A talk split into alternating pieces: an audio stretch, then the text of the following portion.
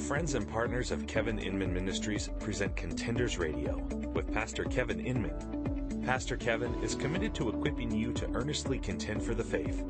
For more information on Pastor Kevin and Contenders Radio, please visit our website at www.kevininman.org. That's www.kevininman.org.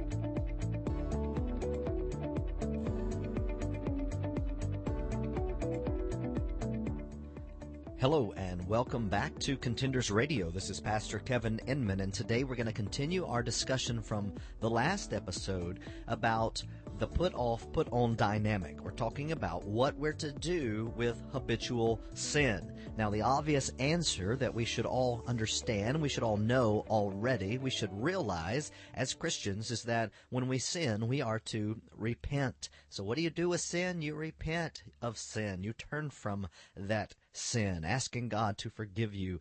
And yet, it's so often that we find that there are Christians who um, deal, who struggle with some particular sin or sins in their life, and it seems as if they're continually going back and asking the Lord to forgive them. They're going back repenting again and again. And, and we're not saying that everyone who sins is no longer a Christian, right? Um, that would be just real easy to be able to say that just in a black and white fashion and be done because the reality is the Bible tells us that even as Christians that we do sometimes sin. Now that is not a license to sin as we've said before oftentimes on Contenders Radio. So please understand that that we're not giving any Christian a license to sin. Uh, Romans chapter 6, start at verse 1, and there's a good argument, a good reason, a good biblical defense of why we cannot excuse sin in our life. What shall we say? Shall we go on sinning so that grace may increase? The answer is no. A definitive, bold no. We absolutely do not continue on in our sin. But just know that we in Christ still are living in this flesh, in this body here on planet Earth, and uh, we still are entangled with the remnants of the flesh. And folks, the flesh wages war against us constantly.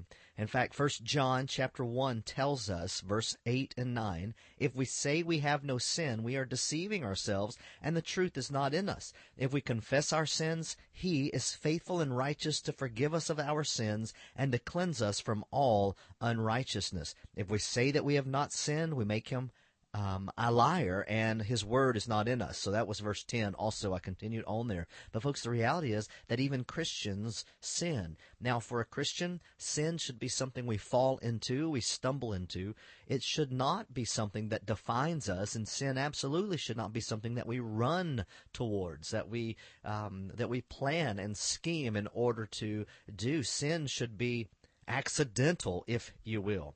And yet we still see that in Christ, those of us who are here alive, we still find ourselves struggling. So let me just encourage you today. You're not alone. Um, again, that's not a license and ex- eh, nor an excuse, but I just want you to know that that you're not alone in the struggle. That Christians struggle with this. All Christians struggle with this, and don't let anyone fool you. For any Christian to say that they no longer sin, well, folks, um, they're sinning in that phrase. They're lying.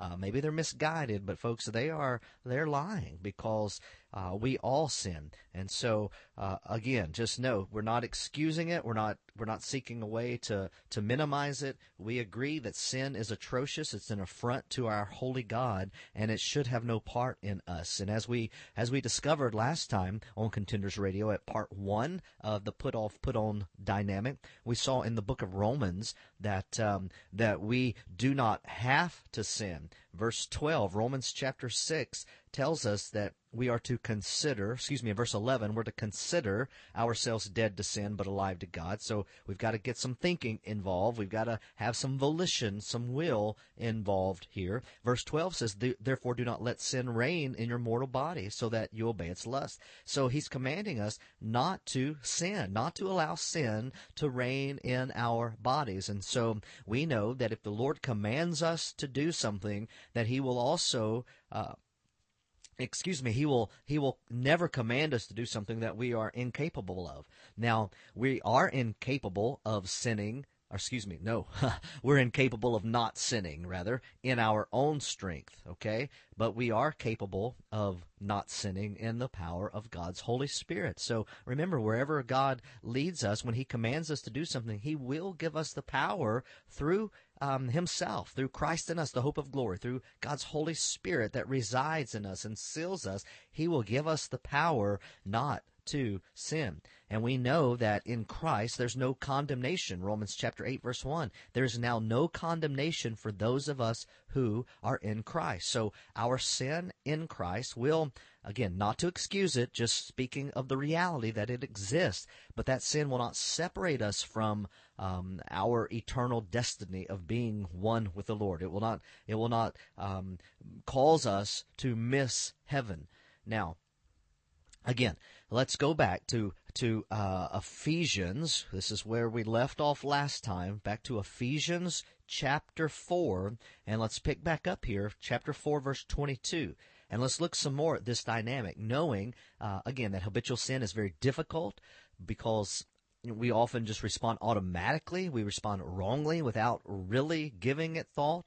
And that's why we're saying we have to engage our thinking. We don't want stinking thinking. We have to set our minds on things above, which we'll we'll talk about here in a little bit as well. But we also discovered as you're as you're opening up to Ephesians chapter four, we're also gonna just remember that last time we said that the Word of God is available to help us. Uh, Hebrews chapter four verse twelve, and God's Holy Spirit takes up residence in us. John chapter sixteen verses seven and eight. God's Holy Spirit convicts us of our sins, and as we saw in First John just a moment. If we say we have no sin, we deceive ourselves and the truth is not in us.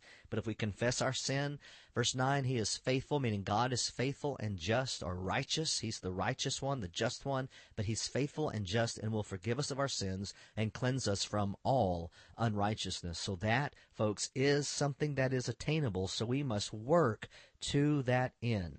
We must work. And here is one very um, definitive way in which we can work on that very thing of becoming holy as He is holy. We have to apply this principle to our lives. The put off, put on dynamic, as Jay Adams and others in the biblical counseling world have so labeled. But this ideal of putting off and putting on, we're to put off those things that are of the flesh, of our old self, our old nature, and we're to put on those things that are of the spirit, of our new nature. So Ephesians chapter 4, let's read again verses 20, 20, uh, excuse me, 22 through 24. In him, uh, or rather that in him, in reference to your former manner of life, you lay aside the old self, which is being corrupted in accordance with the lust of deceit and that you be renewed in the spirit of your mind, and you put on the new self, which in the likeness of God has been created in righteousness and holiness of the truth. And so we see here in verses 22 and 24 primarily the put off, put on dynamic. So verse 22, we put off the lust, the deeds of the flesh. We put on, verse 24, the new self and those things uh, of righteousness, holiness, and truth. But right in the middle of that is verse 23. And verse 23 says, and that you be renewed in the spirit of your mind. So, Again, I know some of this is review from last time, and if you didn't hear the last episode, I would encourage you to go back and to take a listen to that uh, prior episode. It was from January 31st, 2019, if memory serves. But I just want to encourage you to change your thinking. Stinking thinking will lead us to unholy, ungodly living. It will lead us to live in such a way that we bring glory and honor to ourselves, uh, pridefully, um, and we, we do not bring glory and honor to God. But our thoughts are so important. They, they steer our actions. You know that to be true. As we as we think and in fact the scriptures say as a man thinketh in his heart so he is. And we know that to be the reality. As we begin to think then we begin to live out those thoughts. And that's why we must take every thought captive and we must change our thinking. We must be renewed in the spirit of our mind. Verse 23. So we absolutely must do this. This is important. It's extremely important that we do so. So we put off and then we put on. Well, last time we were we ran out of time before we could move on to verse 25 and following. And so what Paul does here is he gives us some very practical examples of what we of what we are to put off and what we are to put on. And so that's what I would like for us to spend a little bit of time looking at here this morning. And as we do, let me just remind you that uh, in Ephesians, the book of Ephesians, this epistle, this letter is written in such a way with the structure of the first three chapters being very doctrinal, very theological. He's telling us what to believe, what to think, and then chapters four, five, and six tell us something very practical, how we live out our life based on what we think and what we believe. And folks, it is exactly what's being talked about here in verses 22, 23, and 24. He says we need to set our minds, we need to renew the spirit of our mind on these types of things, doctrine, theology, these things that are true about God, these things that are true about ourselves, and then verse uh, chapters four, five, and six really tell us how to live that out. And so here in chapter 4, verse 26, or excuse me, 25, he gives us now some examples. So listen to verse 25. Therefore, laying aside falsehood. So right there from the get-go, he shows us what to put off. We have to put off falsehood. We have to lay aside lying um, white lies, black lies, whatever shade of a lie it might be, it's still a lie, and we're to put it off. We're to lay aside falsehood. And then he says, the next phrase, speak truth uh, each one of you with his neighbor, for we are members of one another. So he tells us to put off lying, but then to put on truth, to put on proper speech, speech that is honest and forthright. And so very clearly, again, we put off the bad speech, the lying, we put on the good speech, the truth telling. You see how simple this is?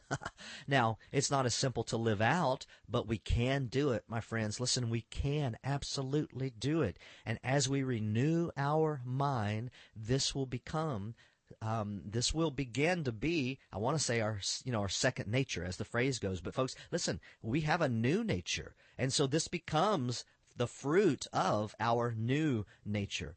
The old us is gone. 2 Corinthians 5:17. We've buried that old and we've we've now been uh, risen in the newness of life. And and folks, that's what baptism is symbolic of. The old us being dead and buried and the new us in Christ Jesus being risen up from that water, which, you know, symbolically being risen up from the dead. And so we see we bury the lies, we we now begin to speak truthfully. Verse 26 says be angry and do not sin sin. Don't let the sin go down on your anger, and do not give the devil an opportunity. So here he tells us, you know, not to be sinfully angry, wrongly angry. All anger is not bad. And some of you are thinking, yes, we've got one, we've got an escape here. Well, hold on. All anger is not bad. Only a righteous anger, a righteous indignation is acceptable. To, to be angry about the things that upset the Lord God, namely sin. okay? Sin is is upsetting to the Lord. And so we we are not to be angry wrongfully. So he says be angry and yet do not sin. So so don't be wrongfully angry, but be uh, angry in a in a in a godly way. I know that just even sounds strange to say, but but folks, that's the reality. Um, we we we're not to be wrongly angry. So so how can we just very easily, very simply talk about what is a wrong anger? And and maybe this would be a great uh, entire episode one day. But but let me just say that that any time that we're upset because our rights have been infringed upon, our wants, our desires, our um, expressed needs, or e- even our unexpressed needs, or our so-called needs. But but when when our rights have been infringed upon and we become angry, folks, I, I, I would just say that, that that is a that is a, a sinful anger because we're we're we're we're expecting something else and we're getting uh, the the wrong thing. We're getting or we're not getting you know anything. We're not getting what we what we think we deserve. That sort of thing. But a, a righteous anger may be um, the, the indignation just over sin.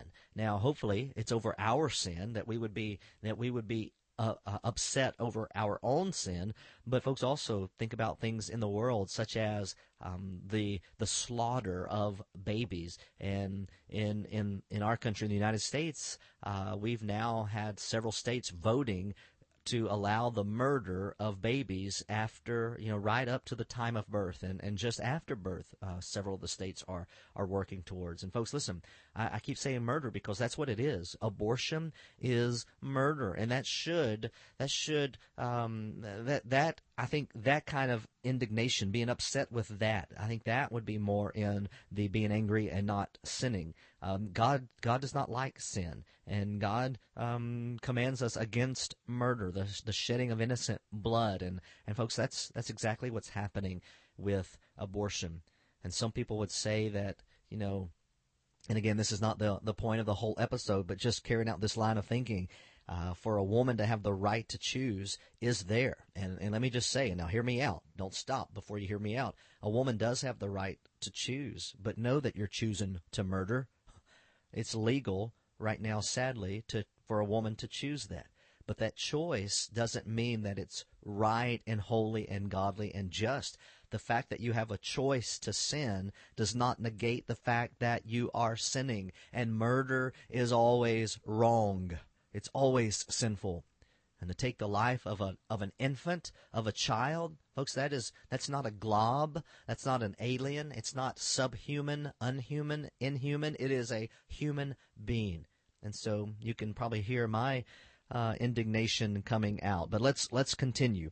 All right. So verse 20, uh, 28, excuse me, says, "He who steals." There's the the. Uh, he says, "He who steals must steal no longer." All right, so there's the put off. If you have stolen in the past, now that you're a new creation in Christ Jesus, you're a Christian, you're now to stop stealing. And, and here's what it says. But rather, he must labor, performing with his own hands what is good, so that he will have something to share with one who has need. So put off the stealing and now put on manual labor, actually working for what you are trying to acquire. You don't just take it, you are supposed to what? You're supposed to work for what you have, and that's that's something again. Um, put off, put on. We see another example very practically. Verse 29: Let no unwholesome word proceed from your mouth. So here again, back to our speaking or verse 25 talked about laying aside the falsehood, the lying, but rather speak truthfully. And verse 29 says, let no unwholesome word proceed from your own mouth. Nothing corrupt, um, but only such a word that is good for edification according to the need of the moment so that it will give grace to those who hear it. All right. So we say put off unwholesome speech, put on those things, those words that are good and edifying. And the reason, this one even gives us a reason. It's not simply that that's what we're commanded to do, and that's what a Christian should do. But there's another reason here, so that we will be able to impart grace, to give grace to those who hear. Folks, our words are powerful. Our speech is powerful. Our language powerful. And so we're to be very careful. Now, I'm not talking about naming it and claiming it. That's not at all what I'm saying. I'm not talking about magic, be it dark magic or white magic.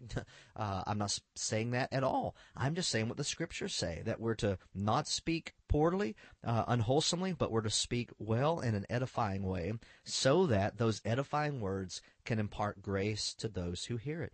We want to say things that are helpful, that are beneficial to the hearers. Verse 30 kind of uh, is a is a is a big summary contextual phrase here. It says, "Do not grieve the Holy Spirit by whom you were sealed for the day of redemption." All right, so so we don't want to grieve God's Spirit. Now, how do we grieve God's Spirit, folks? Listen, very simply, we grieve God's Spirit when we sin. That's how we grieve God's Spirit when we are sinful.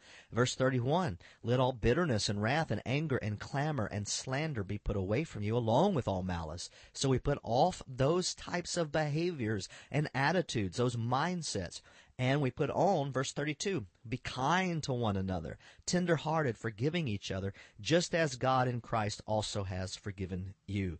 So we take off those, those self centered, uh, malicious, angry, uh, clamoring, slanderous, um, wrathful types of attitudes and behaviors about ourselves from within. We put those things off. We bury those things. They're they're they're sinful, and we replace them with tenderheartedness, kindheartedness, um, forgiving one another, just as God has forgiven us in Christ Jesus. Can you imagine a holy God, a perfect God, sent His only Son?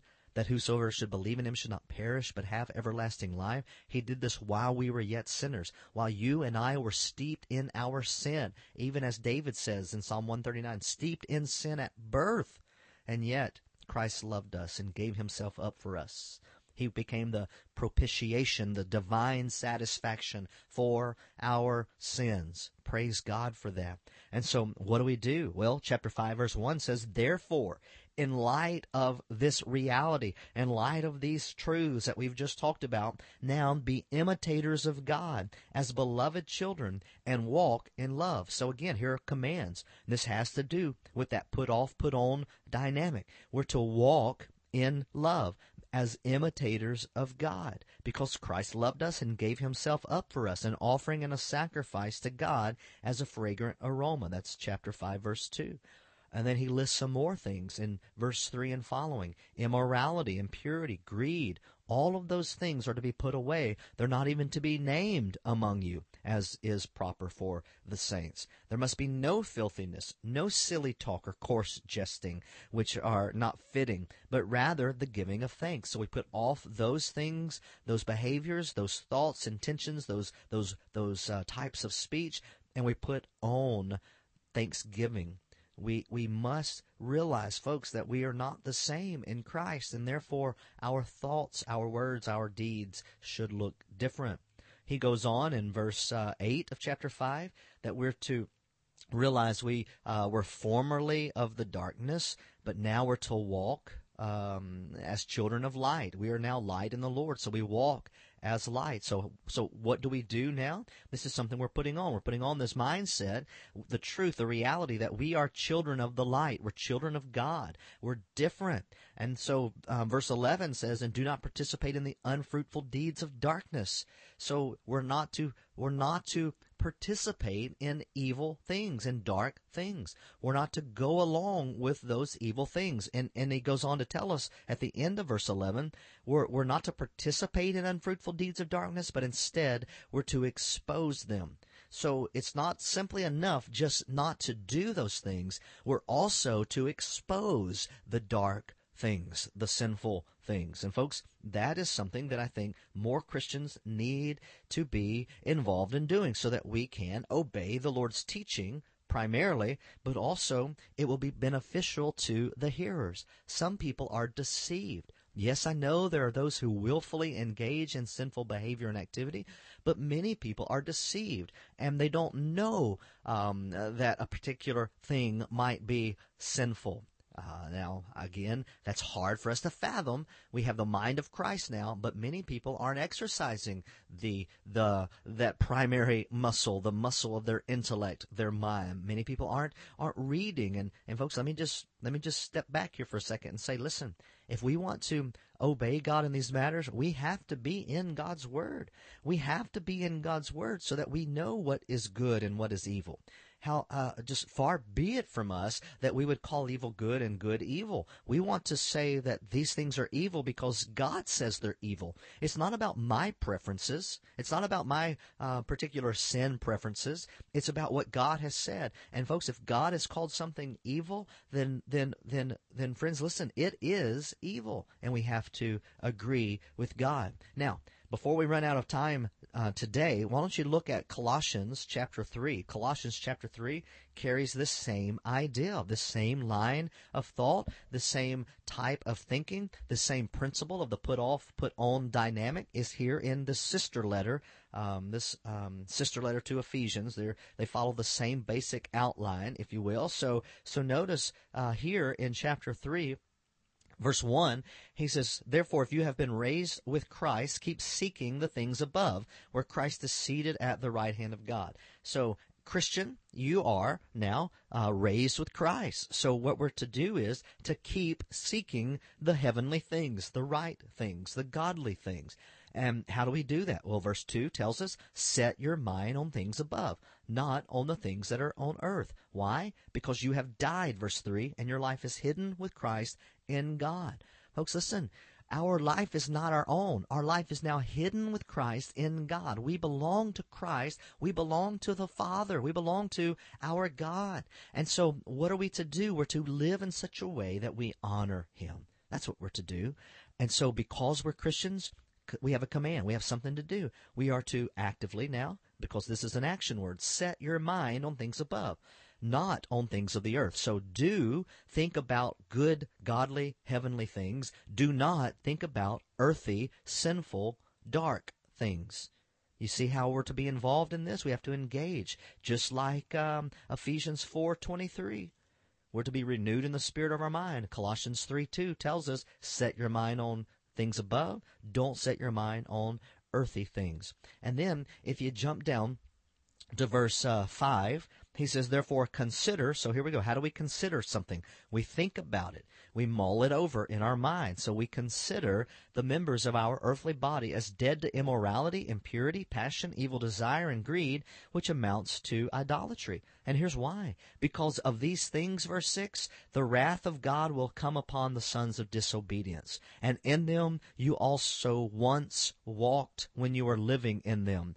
But now, all right. Thank God for these buts in Scripture. B-U-T. Amen. Because now we're different. Now we're in Christ. Now we've been seated in the heavenlies with Christ. Now our mind is to be set on heavenly things, not on earthly things. So verse 5 again, we are to consider, to think about the fact that our bodies, our, our brains, our eyes, our ears, our tongues, our hands, our feet, nothing that makes us who we are, no part of our body is held captive to the bonds of sin any longer. We have been set free, and it's not just for freedom's sake in and of itself, it's so that we can live a life that glorifies God. And so we're to put off those sinful things. In verse 9 of, a, uh, excuse me, of Colossians chapter 3 says that we're to not lie to one another since you laid aside the old self with its evil practices. Folks, you know why we Christians continue to sin?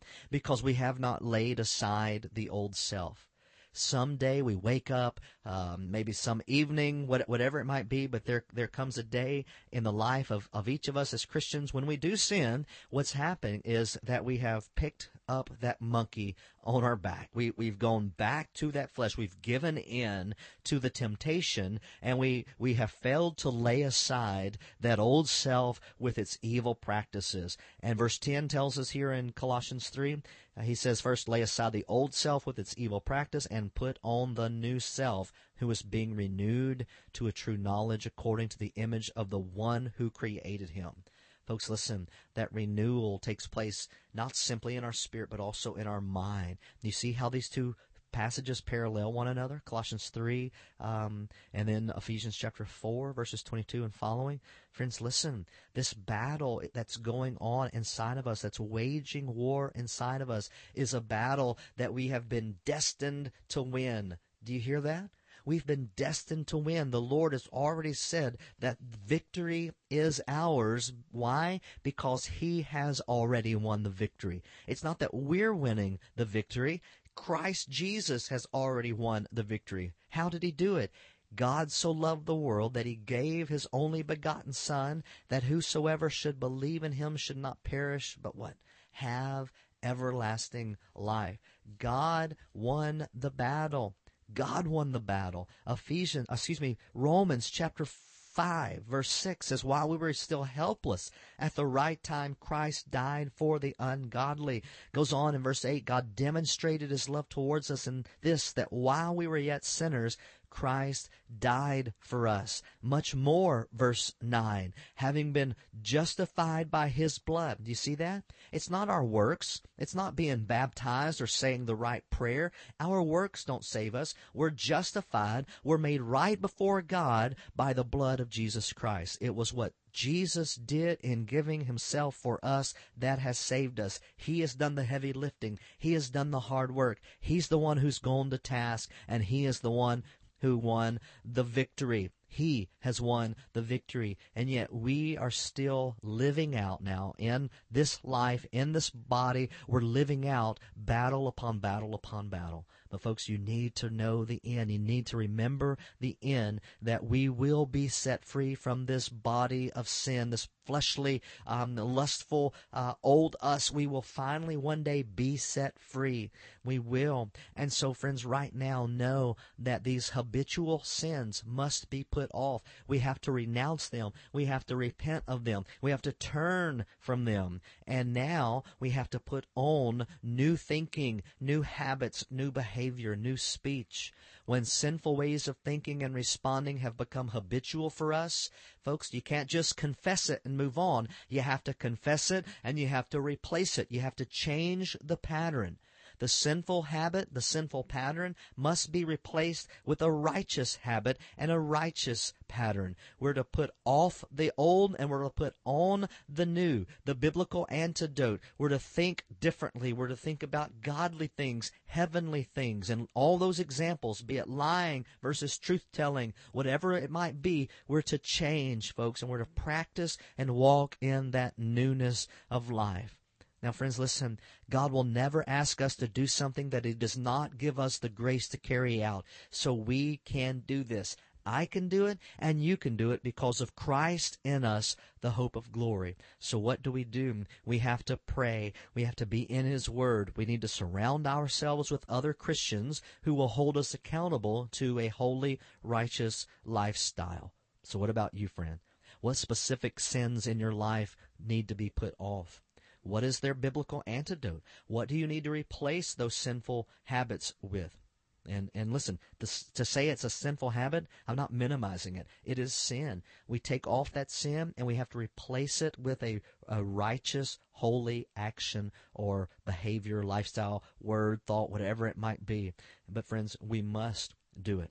So my prayer for us today is that we would all go to God's Word, that we would be praying to the Father that He would convict us of our sins, our sinful habits, our unrighteousness, that we would put those things aside, that we would put them off, and pray that God gives us each the grace to put on the new habits to replace those sinful ways. Now may God bless you in your pursuit of the truth, in your pursuit of holiness, and ultimately in your pursuit of Him. God bless. Thanks for listening to today's broadcast of Contenders Radio with Pastor Kevin Inman. For more information on this or other broadcasts, please log on to our website, contendersradio.com. That's contendersradio.com. You can also find us on the web at kevininman.org. That's kevininman.org. There you will find podcast episodes, blog posts, study helps, and more. You can also follow us on Facebook and Twitter. Thanks again for listening, and may God bless you in your pursuit of the truth.